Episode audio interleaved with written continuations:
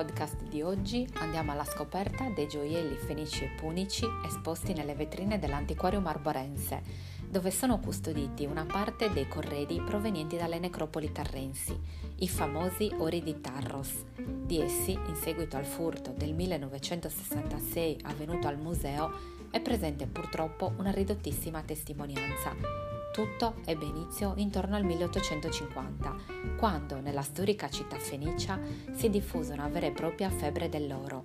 Gli scavi di Capo San Marco assunsero una fama così estesa che persino il re Carlo Alberto e suo figlio Vittorio Emanuele parteciparono allo scavo di alcune tombe.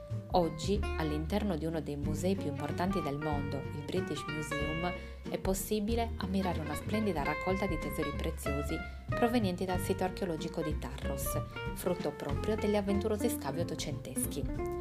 Si tratta di monili che hanno ornato i corpi di uomini e di donne vissuti secoli fa e fanno ancora sognare i nostri visitatori. Chi tutt'oggi non desidererebbe indossarli anche soltanto per un'unica ed indimenticabile occasione? Gli ornamenti fanno riferimento a canoni estetici, all'ideale di bellezza. In antichità abbiamo monili e amuleti dalla valenza apotropaica e dalla semplice funzione estetica. Gli esemplari ritrovati in Sardegna corrispondono per tipologia a quelli rinvenuti in altre aree del mondo fenicio-punico e ciò rende difficoltoso individuare quelli di importazione da quelli realizzati nelle officine locali.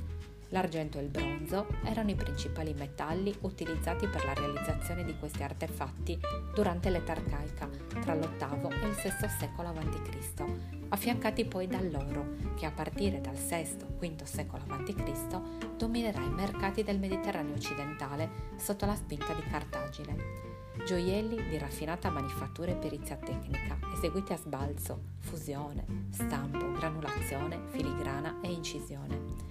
Nel complesso i gioielli tarrensi presentano una straordinaria varietà tipologica e di forme, orecchini, collane, bracciali, pendagli, anelli, astucci atti a contenere lamine, assai vario anche il repertorio di simboli e di decorazioni, taluni di matrice chiaramente egizia o vicino orientale.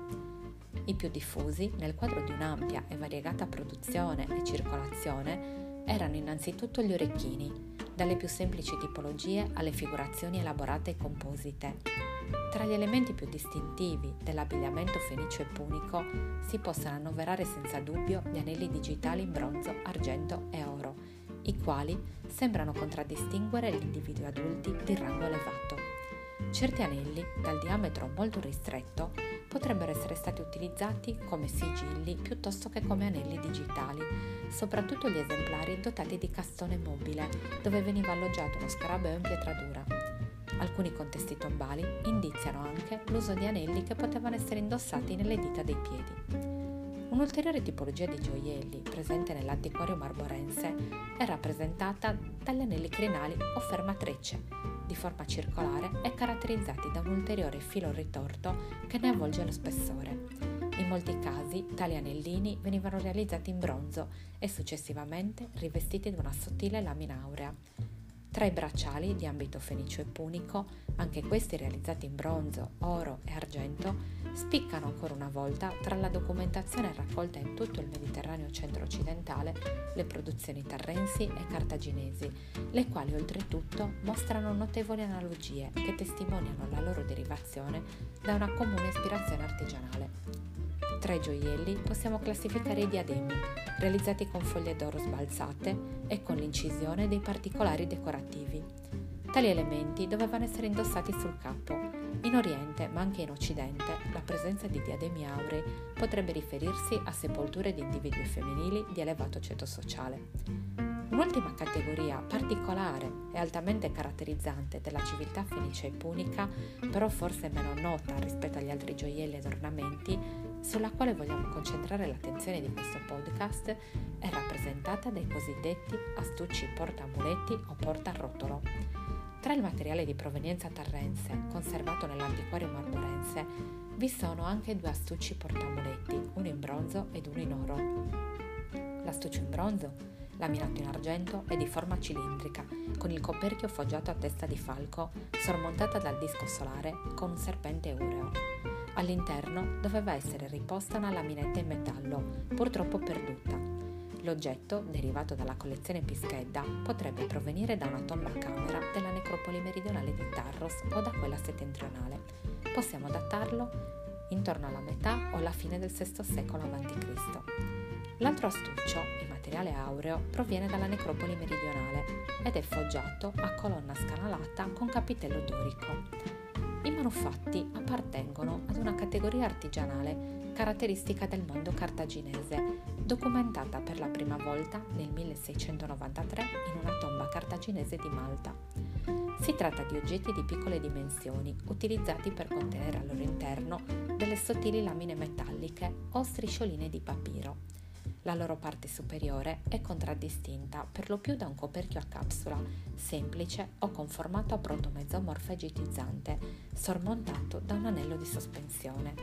L'astuccio appare in prevalenza come elemento tubolare liscio, scanalato o eccezionalmente a forma di crisalide, quest'ultima verosimilmente con un chiaro riferimento alla rigenerazione.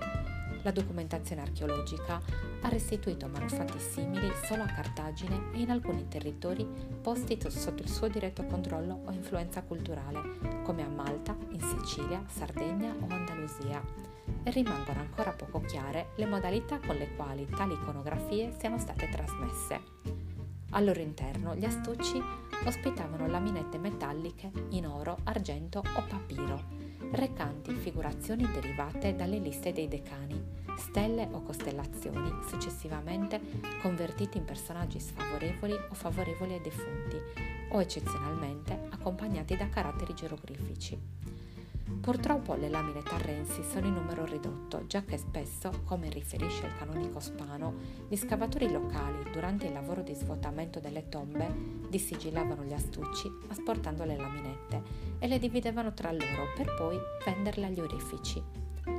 I motivi figurati che compaiono sulle lamine tarrensi, per via della loro somiglianza alle raffigurazioni egiziane, hanno suscitato l'interesse degli studiosi fin dalla loro scoperta. Da Tarros sono documentate sei lamine, frutto degli scavi ottocenteschi, tre in oro e tre in argento, tra loro simili, che recano incisi, motivi figurati e iscrizioni contenenti formule volte a garantire la protezione del defunto.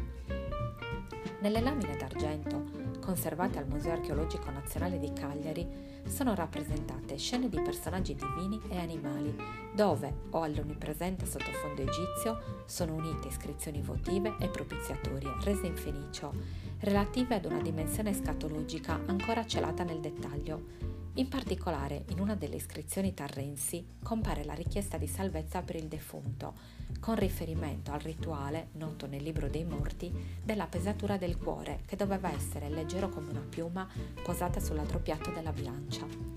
In mancanza dei dati certi relativi ai contesti di rinvenimento, dei confronti con gli esemplari cartaginesi, ma anche spagnoli, ed in base alla forma degli astucci, anche le lamine tarrensi possono datarsi intorno al VI secolo a.C. Finora non vi è unanimità circa lo scopo e la destinazione primaria di tali oggetti, che come ultimo fine sono deposti in tomba, ma niente ancora dimostra che non fossero utilizzati dall'uomo anche nella vita terrena o che fossero destinati a membri aristocratici della comunità. Infine chiudiamo il nostro podcast con una curiosità. L'utilizzo di questi artefatti è riconducibile ad epoca moderna ed anche alla tradizione sarda, richiamando l'astuccio cilindrico per filatterio usato come amuleto nel quale sono racchiuse preghiere o formule magiche. Vi saluto, vi ringrazio e vi do appuntamento al prossimo podcast dell'Antiquario Marborense.